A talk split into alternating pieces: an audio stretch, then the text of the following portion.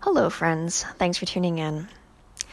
So, it is uh, quarter to five in the morning, and I've not been able to sleep since about three. And uh, this podcast is the result. so, um, thankfully, I've been kept awake by um, concern and prayer, not so much um, anything negative like anxiety or anger. So I'm very thankful for that, first of all. Um, but at the same time, I also recognize hmm, if God's waking me up in the middle of the night to pray, um, and I, I normally sleep through the night straight. Um, sorry for my for my morning voice.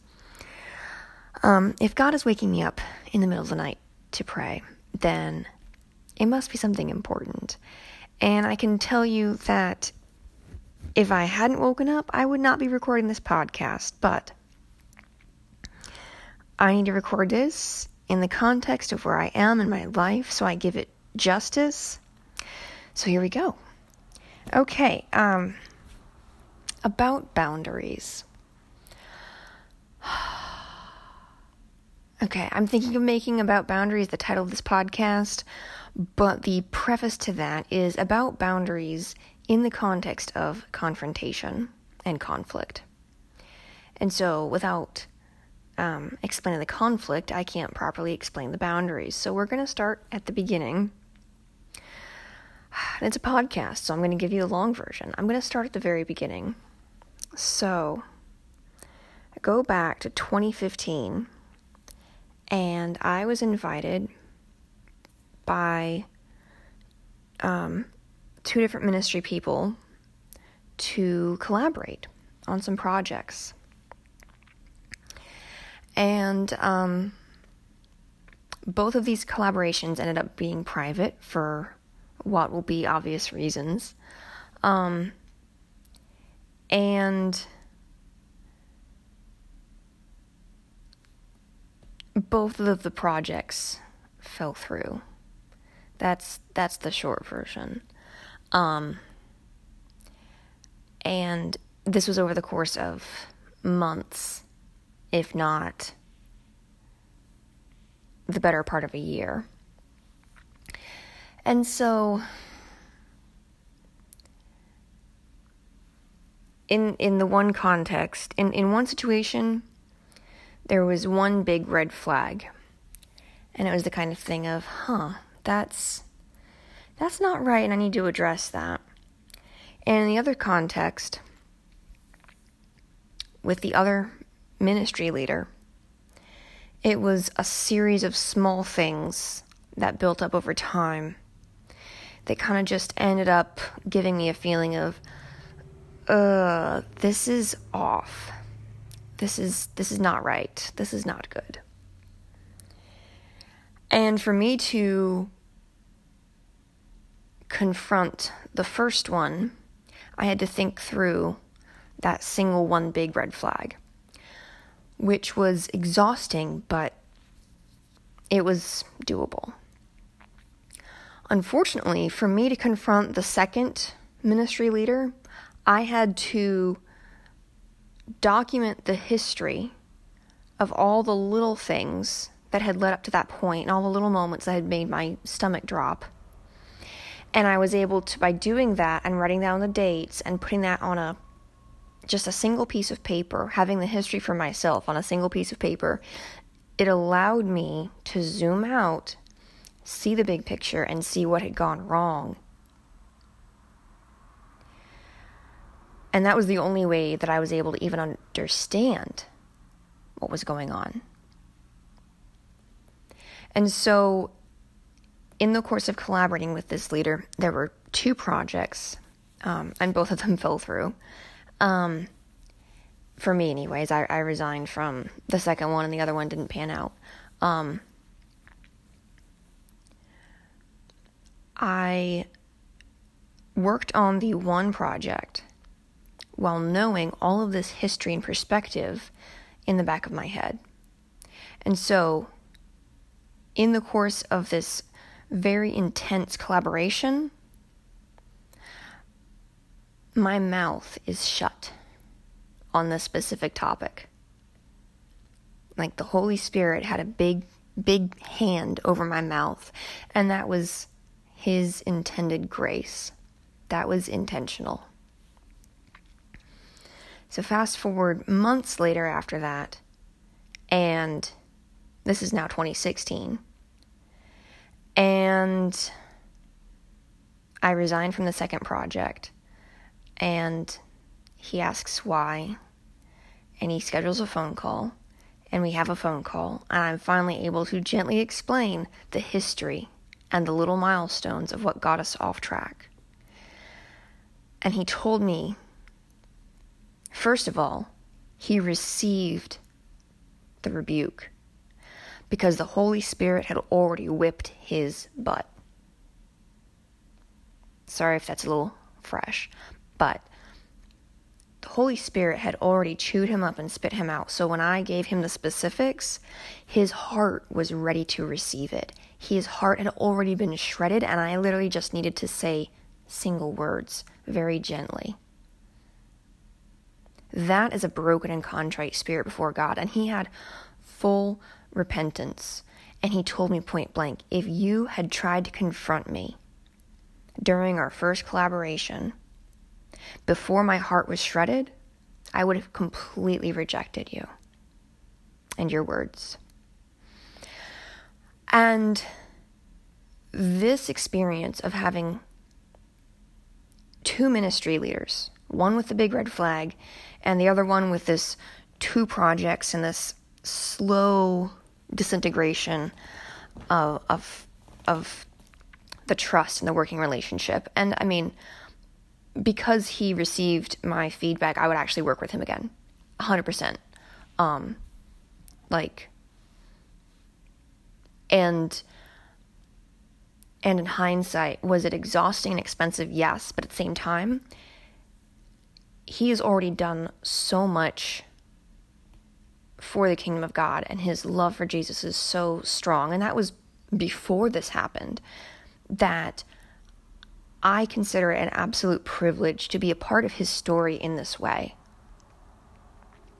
And it is such a privilege to be a part of his transformation and sanctification into a more godly man.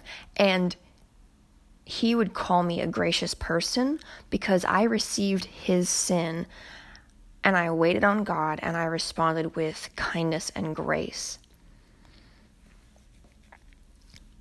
And that is exhausting. That is expensive. But that, as Christians, is what we are called to do with our brothers and sisters in Christ. And if you are listening to this and there is someone who absolutely gets under your skin and drives you up the wall and they don't even realize they're doing it, maybe this is for you. Maybe God has given you the privilege of being in their life to receive their sin and their error with grace and gently and kindly wait for the right time for when God opens your mouth. There's a verse in Ezekiel that says, God made me mute and he tied me up with cords. And then, this is a rough paraphrase and it's at the beginning of the book, so that should help. Um, I think it's one, I want to say it's like chapter four. Actually, I have my Bible in front of me. Hang on.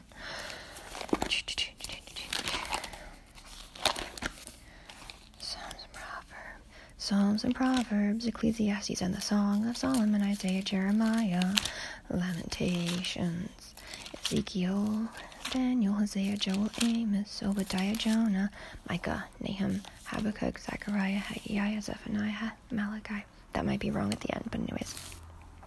Okay. I would be lost without my Bible book song. I'm serious. Um, okay.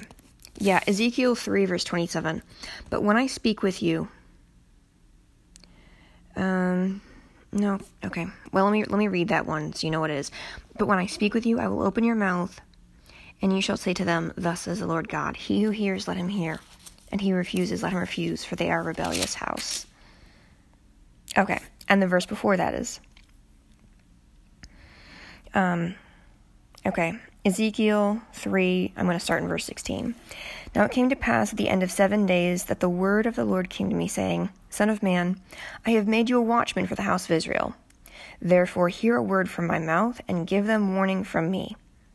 When I say to the wicked, You shall surely die, and you give him no warning, nor speak to warn the wicked from his wicked way, to save his life, that same wicked man shall die in his iniquity. But his blood I will require at your hand. Yet if you warn the wicked, and he does not turn from his wickedness, nor from his wicked way, he shall die in his iniquity. But you have delivered your soul. Again, when a righteous man turns from his, turns from his righteousness and commits iniquity, and I lay a stumbling block before him, he shall die. Because you did not give him warning, he shall die in his sin, and his righteousness, which he has done, shall not be remembered. But his blood I will require at your hand. Nevertheless, if you warn the righteous man that the righteous should not sin, he does not sin, he shall surely live because he took warning. Also, you will have delivered your soul. Really heavy stuff there. And I would also like to point out that the major difference between the righteous man and the sinful man is that the righteous man turns from his sin and the wicked one does not. Let me say that again. The primary difference between the righteous man and the wicked man is that the righteous man turns from his sin. Now, I need I need to intentionally tangent on this for a second. I live in I am blessed to live in the comfort and safety and civilization of the South, the Bible Belt. And we have some really, really lovely people here. However, we also have this mindset on occasion that righteousness or being a good person is exhibited by not being tempted to do really bad things. Oh, I'm better than those people because I don't drink or I don't smoke or play cards, or I'm not like that lady over there oh, wow, she's so indecent. I'm not like that. Or, uh, I'm just going to say it, folks. The prejudice around here towards trailer trash, it's a thing. And the Holy Spirit wants to rip that out of people's souls. Because, yeah, maybe the folks who live in mobile homes, some of them have bad teeth. Maybe they they have like hoarding tendencies or they've got stuff on their lawn. My porch has looked just the same as the outside of a mobile home, so there is no judgment from me. I have an entire playlist on YouTube about the clutter and junk in my apartment when I was single. And that clutter and junk is down to a single stack of boxes by some miracle of God. Mostly that He's giving me enough healing and confidence that I can purge my stuff. But, anyways, the South has this idea that being a good person means that you're not tempted to sin or you don't struggle with this or with that. And I am here to say that this verse, the where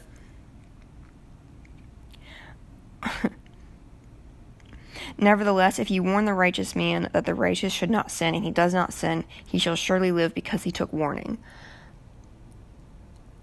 This verse and the context of it is clearly saying to me that righteousness is not about whether you sin, whether you have or have not sinned.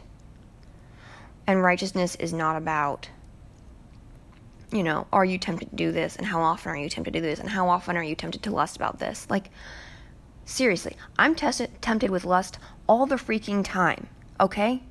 And it doesn't look like a magazine or a thing. It looks like letting myself get distracted. It looks like not being content with my husband, not being content with my marriage. I have to fight that all the time. And I say that knowing that my husband and I are couple goals for a lot of our friends on the internet. So, I'm being very real with you here. For me, the definition of righteousness that I stand by is how quickly do you run away from temptation? Let me say that again. My definition of righteousness, the definition of righteousness that I see in Ezekiel 3, is do you turn away from temptation? And how quickly do you run from temptation? Scripture says the enemy is like a prowling lion seeking who he can devour. Are you going to play with that? Do you really want to put coals of fire in your lap and think you're not going to get burned? Referencing Proverbs here and like all the passages on like infidelity and and like you know if you're uniting yourself with the prostitute like you're sinning before God. Like forget if you're married or not married. You're sinning before God. Like okay. So I appreciate that we've had that tangent. Let's get back to Ezekiel 3 then the hand of the Lord was upon me there. And he said to me, Arise, go out into the plain, and there I shall talk with you. that is like super intimidating, not gonna lie. so I rose and went out into the plain, and behold, the glory of the Lord stood there, like the glory which I saw by the river Chebar. Referencing chapter 1. And the wheels of fire. And I fell on my face then the Spirit entered me and set me on my feet, and spoke with me and said to me, Go shut yourself inside your house. And you, O Son of Man, surely they will put ropes on you and bind you with them, so that you cannot go out among them. I will make your tongue cling to the roof of your mouth, so that you shall be mute, and not be one to rebuke them, for they are a, rebe- for they are a rebellious house. But when I speak with you, I will open your mouth, and you shall say to them, Thus says the Lord God. He who hears, let him hear, and he who refuses, let him refuse, for they are a rebellious house. That is New King James Version, for those who would like to know. Now, so in the case, going back to these two collaborations and these two ministries that didn't work out.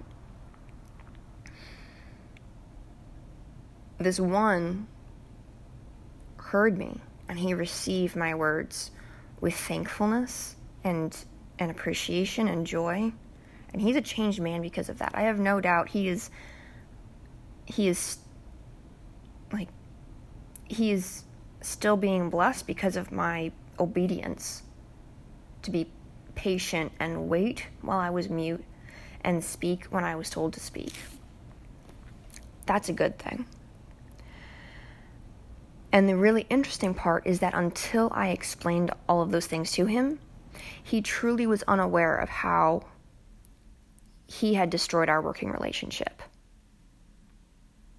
He was unaware. And so, if you're watching other people around you and you're thinking, oh, maybe they, they must know such and such, or surely they realize that they're doing X. Well, may I kindly suggest that maybe they don't know their right hand from their left? To reference the book of Judges, which is like the extreme examples of all the things that go wrong. People don't know their right hand from their left. So have compassion because we're human and we're freaking clueless. God, this is why God is so slow to anger.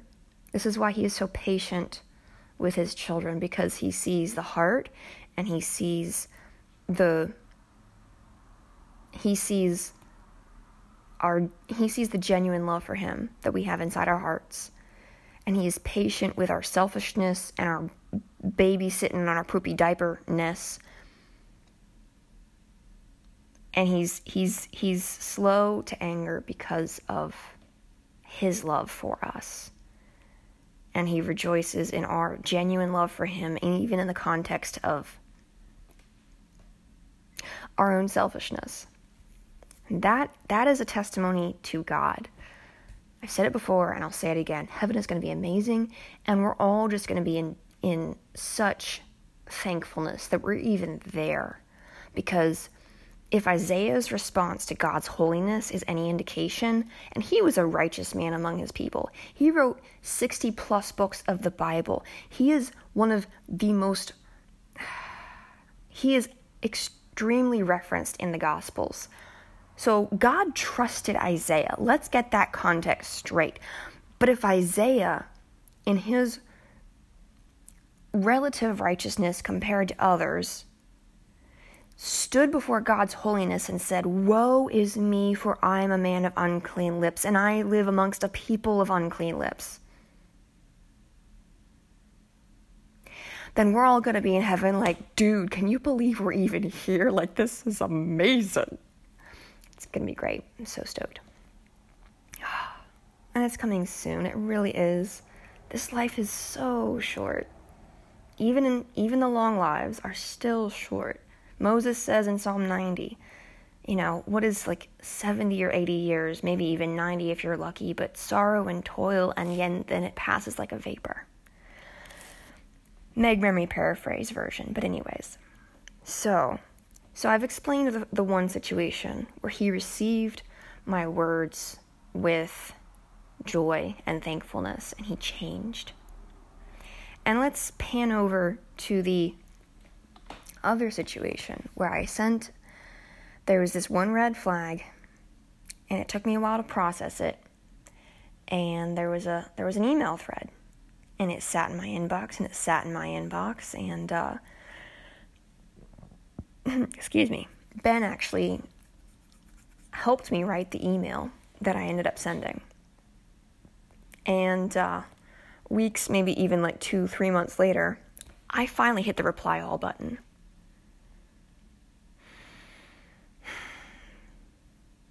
And there was one phrase in that email that was a little bit not not a misspoken, but like it was a word that wasn't helpful. And it was just like, eh, okay. And, and not not it was it was it was saying something was that was was it was me saying that something was political when it was more social. So it wasn't offensive. It was literally just the single weak point in my argument. And in the re- reply to my email, which was not sent reply all, it was sent only to me.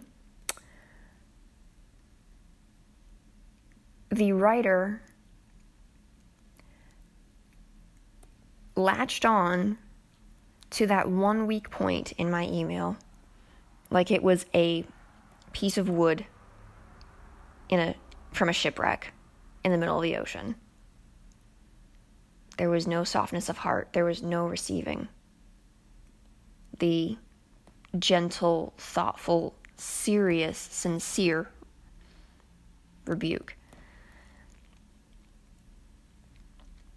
And I distanced myself from that person because there was no way for me to maintain relationship or friendship or trust with them. And um, that's that's biblical.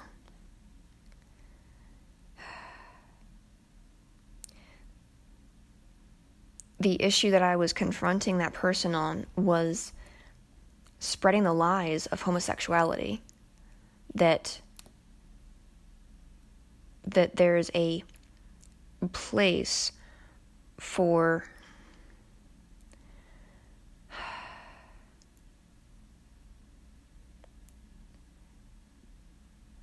there's a place in the church for accepting the struggles of same sex attraction. But there is no place in the body of Christ for someone who chooses to identify with their same sex attraction to the point that they make it their identity. And they want that identity more than they want the goodness of God, more than they want the holiness of Christ. The writer was Kevin Garcia. And you can find him on Twitter. And he is a very inspiring person to the hashtag faithfully LGBTQ plus community. And he has some really cute product that has mountains of poopy lies on them. And it tears me up. It tears me up to see young women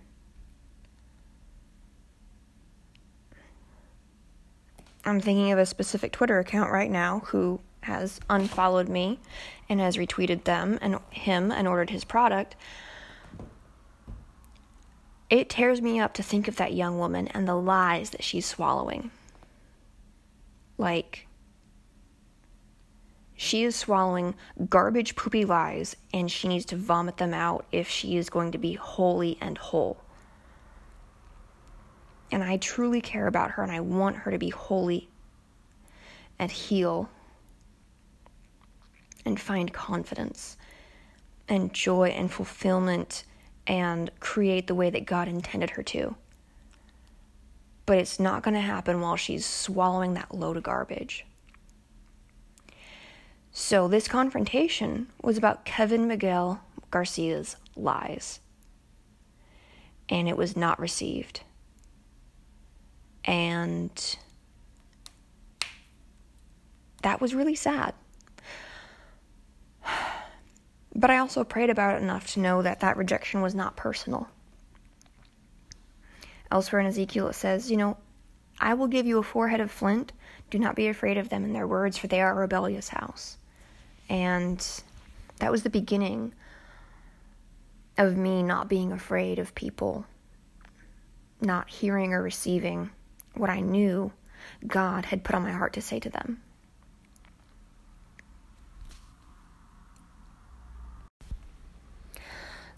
Because these two events took place side by side over the course of months,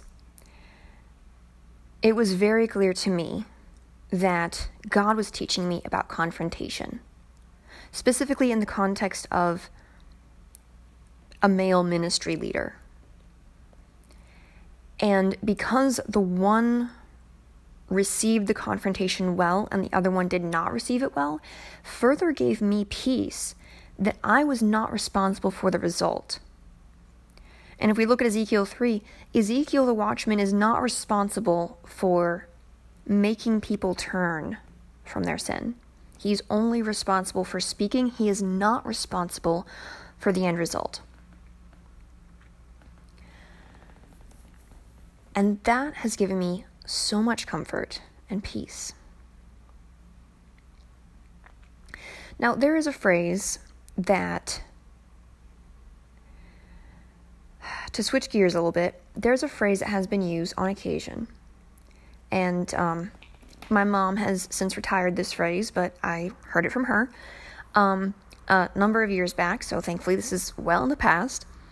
And she and I were having conflict, and um, I I've often struggled with confronting her because um, my personality type is very agreeable, so it's easier for me to be passive aggressive than it is for me to be honest and forthright, and I have to be very intentional about that.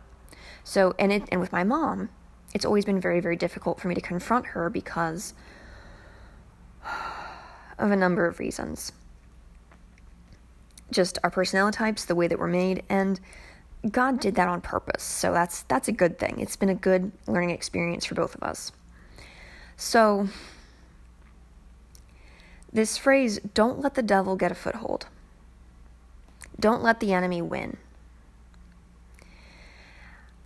That phrase came out of her mouth at least once or a couple times, and it was used with the intention of with the intended meaning of if we don't have harmony because we're we're biological family, we're family in Christ, if we don't have harmony between each other, then the enemy, the enemy is going to win. So you should you should just agree with me. And we should force ourselves to have harmony. I remember hearing that phrase and being absolutely livid. Absolutely livid. Because my mother had deflected my ability to um, have a healthy confrontation with that phrase. And now I'm farther along in maturity, and she's farther along in maturity, and that's not part of our dialogue anymore. And we're able to work things out, and I'm able to be forthright about problems, and she's able to be forthright about things I do, and we're good. We're good. We've we've made wonderful progress. So, um,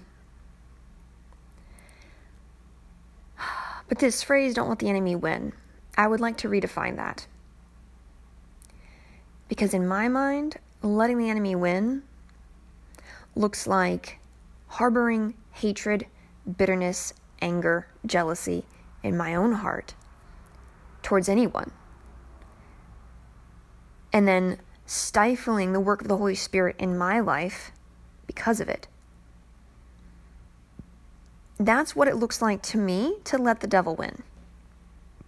I'm not responsible for the enemy winning in someone else's heart. And what you need to understand is that when the one ministry leader did not receive my words, he was the one who broke relationship with me.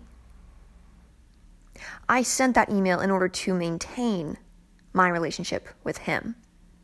Because if I had not said that, if I had not sent that email of confrontation,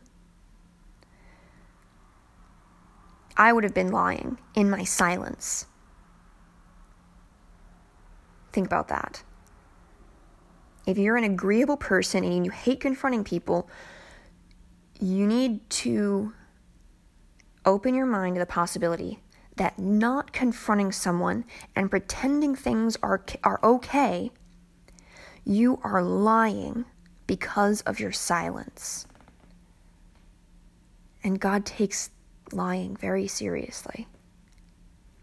If that makes you sick to your stomach right now and you're feeling huge anxiety about a relationship that is just like pressing in on your brain and the anxiety is coming down with a thousand pounds right now, I just want you to know it is okay.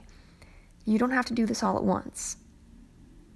You know, these confrontations span the course of months, and there were many days that were normal and chill, and my poor best friend had to listen to me rant and process as I obsessed over these things because I was not on vitamins at the time, and my OCD was very strong still. And so, yeah, there's there's a process that you go through in order to be able to speak these things. And I'm recording this to let you know that it's okay and God's got you and He loves you, and He loves your love for Him, and He loves your genuine love for the other person that has motivated your silence. But this is also the Holy Spirit telling you that your silence is not loving, and He's calling you to a higher standard. And you're going to do fine. You're going to do great. And I can't wait to get to the other side and see you and smile and hug and you tell me about the thing. Or we just make eye contact. We all know about it at once. I'm not sure how this is going to work, but we'll find out when we get there. And, um, and also, I would just like to say thank you for listening to this podcast and allowing me to be a part of your life. That is a huge, huge honor. Like, you are let, uh, letting me have time and space and real estate in your brain and your heart and your emotions. And I don't take that for granted. I don't take that for I don't take that lightly. That is a huge responsibility to me. And I pray that God guides my words and anything I say on these podcasts that isn't of him, he would make it just fade away and because I mean it's a podcast. It's it's it's on the internet for as long as it's going to be there. That's kind of intimidating. But I just want you to know it's okay. And God's got you, and God's got this entire situation. In fact, I would go a step further to say in faith and comfort. God has intentionally orchestrated the situation that you are in right now so that you would learn the skill of how to lovingly confront. And some of you listening will learn, will confront and see the relationship restored. And some of you listening already know that when you confront, the relationship will be destroyed. And I want you to know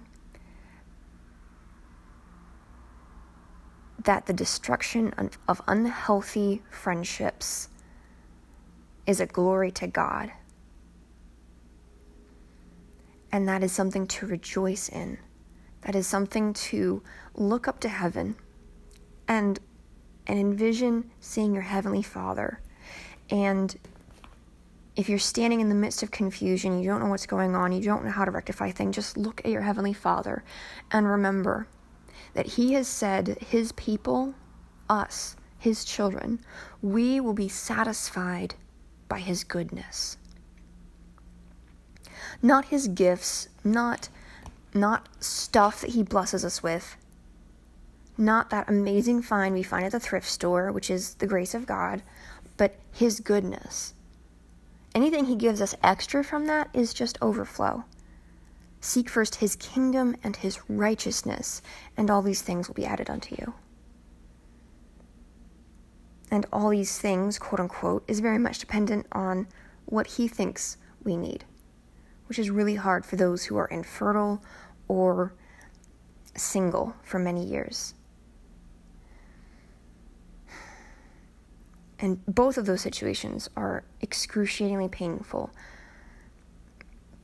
But his goodness is still good. And we can trust that we will be satisfied in it. So, I want to take a minute to talk about boundaries. Boundaries are good. Boundaries are like having a door on your house. And I remember at one point when I was living in Florida, I was walking outside and somehow my door came unlatched and when I came back to my house and I opened my door, there was a cat, a stray cat that I had never seen before in my life that came running out of my apartment. It knew darn well it shouldn't have been there. And I was very glad to shut and lock my door once it was out and I was inside. So, it's important to have doors. Now, some doors are some doors are thick metal with no windows and multiple deadbolts on them. There are doors like that. But there are also screen doors where you know, they've got that little rim and they've got the, the screen so the air can come in and you can hear what's going on in the neighborhood and you can talk to your neighbor outside, but you still have that boundary so that they can't really come in and make themselves at home, but you still have a conversation. And it keeps the flies out, both practically and metaphorically. It keeps the flies out.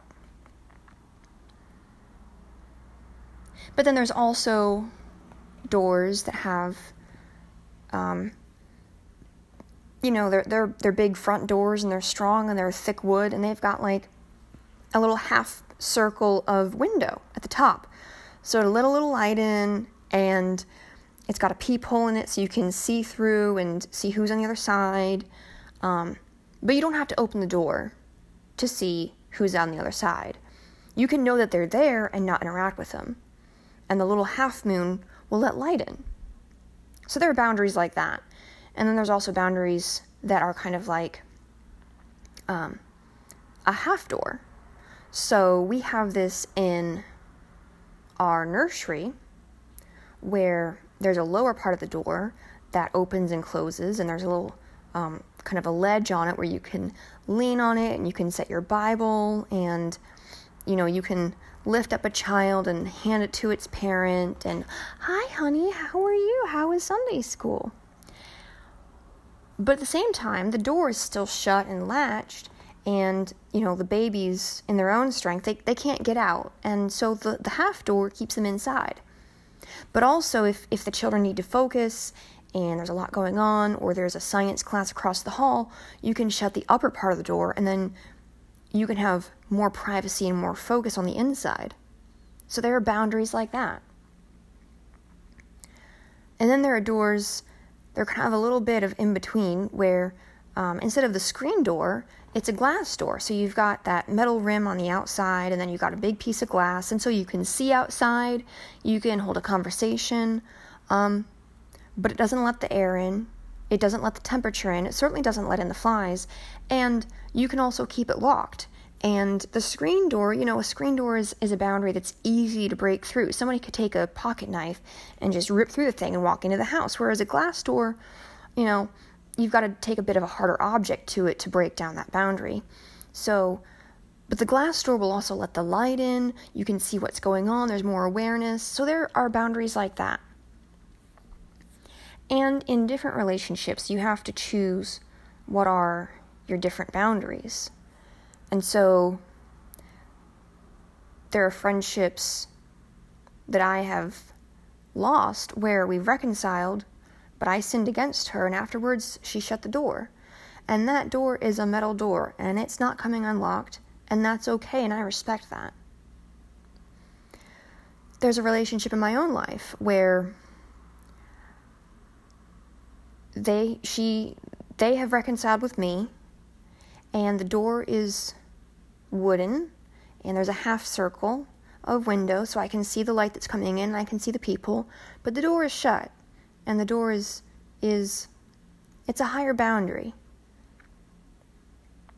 It used to be a metal door and now it's now it's a wood door with with an upper window because I don't want conversation and I don't want interaction still. Are we reconciled? Yes. Are are we Am I am I open to a cordial surface relationship? Yes. But not intimacy. Not vulnerability. Not extended conversation.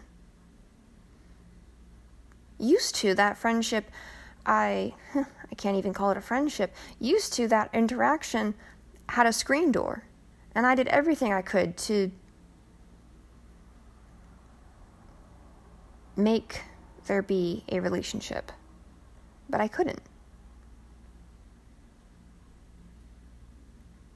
And so now there's a wood door. So I hope visualizing that helps you. Um, it certainly helped me, and it definitely makes me want to paint. Um, I'm I'm very excited to paint. So I, I have to clean my desk off, but we will get there my art desk. So, the next thing I need to talk about is another set of relationships. Over the course of this podcast, I have talked about my mom a lot. And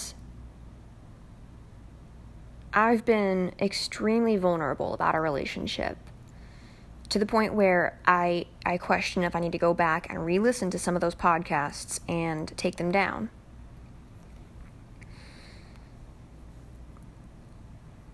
But I I am recording this podcast, whether I take those down or not. I'm I'm going to include in this podcast the resolution that has come about in our relationship.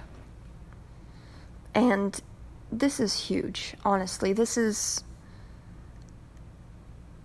this is part of why God made me her daughter. And that gives me such joy. So, I have shared on occasion that our relationship was codependent. My mom looked to me for emotional support me and my agreeableness, I learned to give flattery. I felt that I owed other people emotional support and flattery. And I've had to learn to spit that out of my mouth and not do it.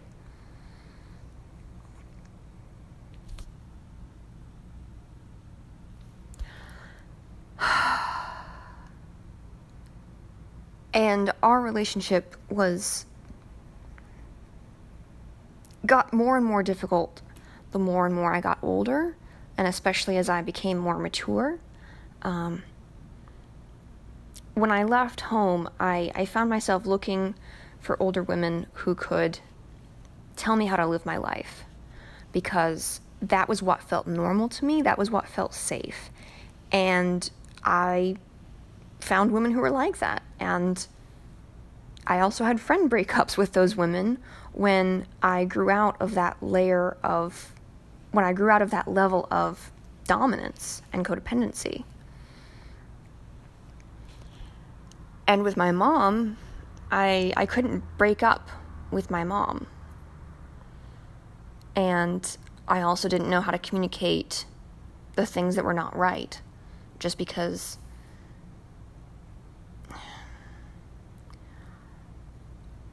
I didn't have the wherewithal or the ability to confront her. It wasn't that I knew things, it wasn't that I didn't want to confront her, I didn't know how. And I was too busy just trying to, by the time I was getting to be mature enough, I was too busy trying to survive and not die in the summer of 2016 that I didn't have the wherewithal to confront her, and also she was the one who was helping me to stay alive. She was the one who got me the medical resources and paid for them out of pocket. Much in part to her own father's hard work and inheritance. So, we are not a rich family, but we are we have worked very, very hard and we're incredibly blessed. And it's by the grace of God that my mom had the resources to give me help. I've never been on medication a day in my life, and my mental health problems are profoundly better because I am getting vitamin specific treatment for me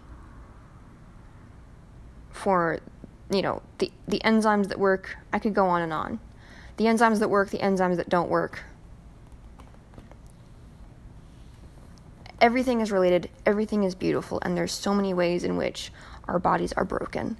And I cannot wait to see us all on either side because it's going to be beautiful, and we're all going to have the energy of a five year old boy, and it's going to be great. Five year old girl, too. But, anyways. So, my mom and I were planning a wedding, my wedding. And we we survived. we were both holding on for dear life because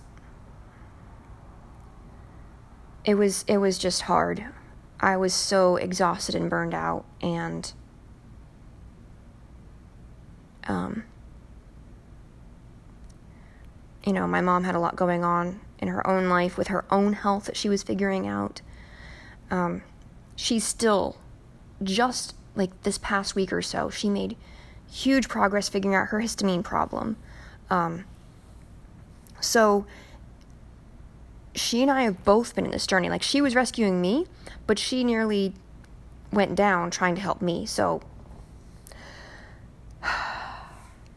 we've been through it. That's what you need to know. We've been through it. And so there there are things because of both our health issues and our shared childhood or my childhood with her as my mother. Our shared experiences. There are things that I know about her that no one else knows, or it'd be very difficult for anyone to recognize and find out. And so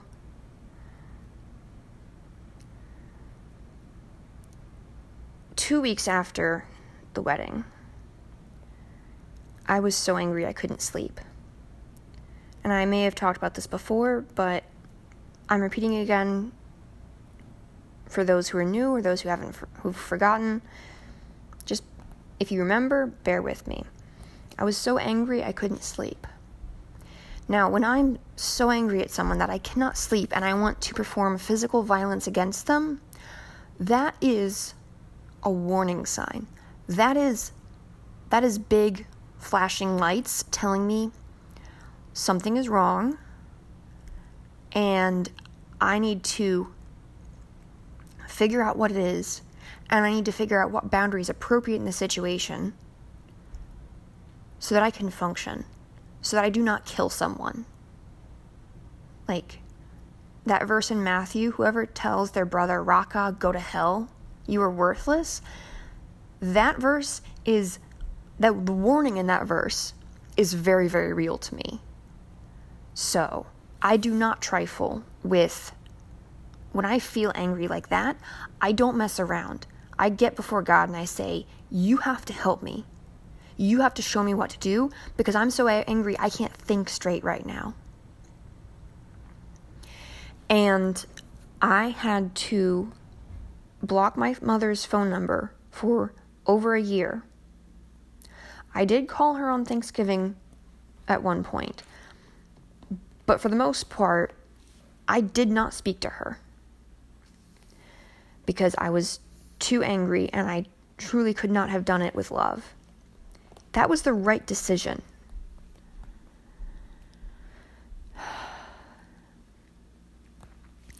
And there came a point in 2018 where I'd written I'd, I'd written in my Google Docs, I drafted this letter digitally. And I started to document, okay, this is why this hurt, and that's why that hurt, and all these things accumulated, and they they had this effect. And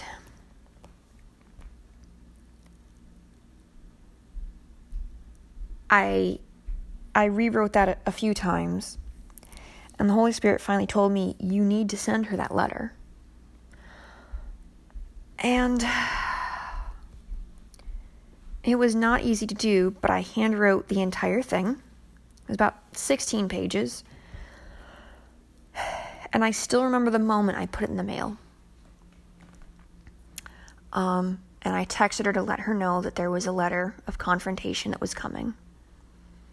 And we'd already started to talk at this point. I I'd actually um, started playing the piano before this, and I sent her um, a recording of me playing one of her songs, Holy Love. And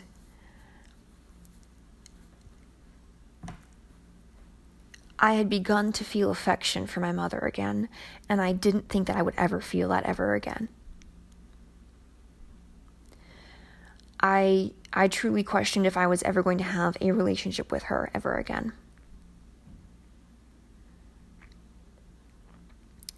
That was the level that my boundary needed to be at in order for me to heal, in order for me to process and think clearly.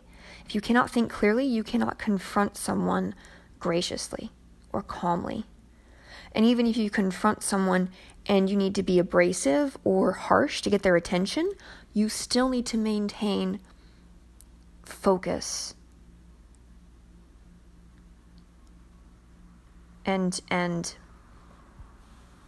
awareness of the most important priorities. In my family, you didn't get attention unless you were loud about it. And so it made it very, very hard for me, being an agreeable person, to get what I needed. I learned I had to be abrasive. And my husband has been very gracious and patient with me, learning to not yell and raise my voice. And I've spoken about this in other podcasts, but I had to learn to make my awareness of yelling a lower volume than what it was.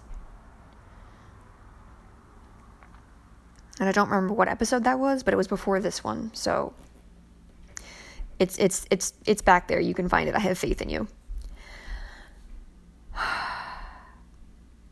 Actually, I, th- I want to say it was in the past four months. So there's that. And it was the one where we talked about. Yeah, it was one. It was the one where I had conflict with him. Actually, so great. Anyways, so, in some families and in some circumstances, you need to be harsh and abrasive because that's the volume level that registers with those people. And and yelling in that context does not necessarily have to be sin. That does not make it sin. You know, what is your motive for yelling?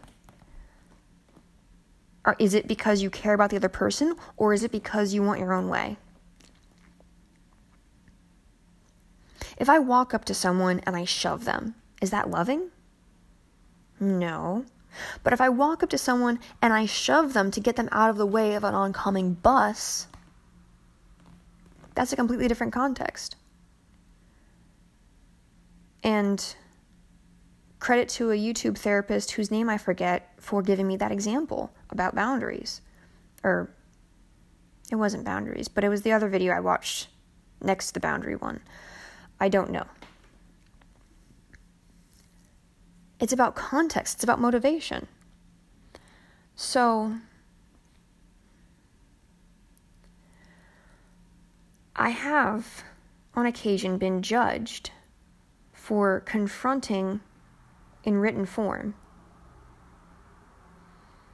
And not gonna lie, that's been pretty excruciating. Um, but there's also a passage about that that I would like to share with you.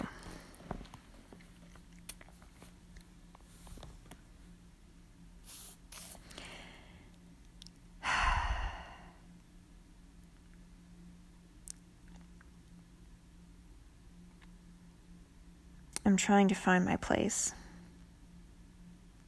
Okay, I think I'm going to get a running start. This is Second Corinthians chapter 9 and the verse is at the beginning of 10. So, Second Corinthians chapter 9 um yeah, beginning in verse 1. Now concerning the ministering to the saints, it is superfluous for me to write to you for I know your willingness, about which I boast of you to the Macedonians. That Achaia was ready a year ago, and your zeal has stirred up the majority. Yet I have sent the brethren, lest our boasting of you should be in vain in this respect, that as I said, you may be ready, lest if some Macedonians come with me and find you unprepared, we, not to mention you, should be ashamed of this confident boasting. Therefore, I thought it necessary to exhort the brethren to go, to go to you ahead of time, and prepare your generous gift beforehand, which you had previously promised, that it may be ready as a matter of generosity, not as a grudging obligation. But this I say he who sows sparingly will also reap sparingly, and he who sows bountifully will also reap bountifully. So let each one give as he purposes in his heart, not grudgingly or of necessity, for God loves a cheerful giver. And God is able to make all grace abound toward you, that you, always having all sufficiency, sufficiency in all things, may have an abundance for every good work. As it is written, He is dispersed abroad, He has given to the poor, His righteousness endures forever. Now may he who supplies bread, seed to the sower, and bread for food, supply and multiply the seed you have sown and increase the fruits of your righteousness. While you are enriched in everything for all liberality, which causes thanksgiving through us to God. For the administration of this service not only supplies the needs of the saints, but also is abounding through many thanksgivings to God while through the proof of this ministry they glorify God for the obedience of your confession to the gospel of Christ and for your liberal sharing with them and all men, and by their prayer for you who long for you because of the exceeding grace of God in you. Thanks be to God for his indescribable gift. Chapter 10 Now I, Paul, myself, am pleading with you by the meekness and gentleness of Christ who in the presence am lowly among you, but being absent am bold toward you. But I beg you that when I am present I may not be bold, with that confidence by which I intend to be bold against some, who think of us as if we walked according to the flesh. For though we walk in the flesh, we do not war according to the flesh. For the weapons of our warfare are not carnal, but mighty in God, for pulling down strongholds, casting down arguments and every high thing that exalts itself against the knowledge of God, bringing every thought cap- into captivity to the obedience of Christ, and being ready to punish all disobedience when your obedience is fulfilled. Now, the context of this verse in the middle that I want to reference is important, but at the same time, I don't fully understand it. So when I do understand it, I'll get back to you and I'll let you know and I'll make a podcast about that. But I record the entire thing to share this. Paul was intentional about confronting the second Corinthians, confronting the Corinthians in his second letter to them. But when he was with them in person, he was more gentle. And so people called him out for that. Like, why are, why are you always so abrasive in your letters, but you're, you know, you're like, you're pushover in person? And it's because he knew that it was better for him to be abrasive in, and stern in his letters so that he could be gentle in person, so that his gentleness could provide context for his rebuke.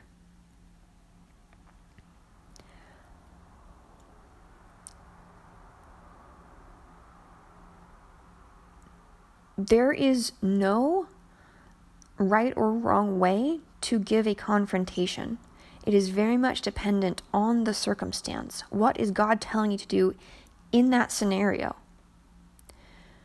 There are those who say that confrontations should only be done in person. And I must disagree with them respectfully. I've had I have successfully been confronted via text message. Now granted our relationship was text-based, but that was appropriate. That was successful within the context of that relationship. I have sent that email that was not well received. That was appropriate within that context, within that relationship. And so, if you are thinking that confrontation needs to be this in person thing or a phone call, yes, that would be ideal. But at the same time, there are places where the relationship is not healthy enough for that to be successful. And it's been observed that when you write a letter to someone, you can say things and you're not interrupted. And in some relationships, that is what is necessary. So, I share this to say if you need to confront someone, and the only means you can do, you can think to do it is through Snapchat, for all you know. Actually, Snapchat, images with text, is a very effective form of communication because you have the black and white meaning of the text in the context of the visual expression on your face. So use Snapchat to confront someone. It's fine. That that might be the best thing for that relationship.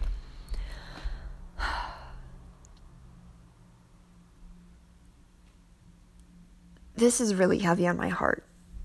And I know that if you've gotten this far in this podcast, that God is going to, if you're not thinking of a relationship right now that needs confrontation, you're going to have one within the next three days. and so my heart is heavy for you for that because this is hard. This is, this is painful, but this is this is love. Love is hard. Love is painful. Love is sacrificial. Love is patient. Love is kind. It does not envy, it does not boast. It is not proud, it is not rude. It is not self-seeking, it is not easily angered. It keeps no record of wrongs. Love does not delight in evil, but it rejoices in the truth. Love always protects, always hopes, always perseveres. Love never fails. If this podcast has given you something to think about, something you need to work through and process, I would encourage you to click the link in the description, inverstream.com slash podcast slash confronting dash leaders. There will be a web form there that will connect you with a spiritual mentor. This is not a professional counselor, simply a Christian who wants to encourage you and walk with you in whatever situation you find yourself in. Thank you so much for listening. My name is Meg.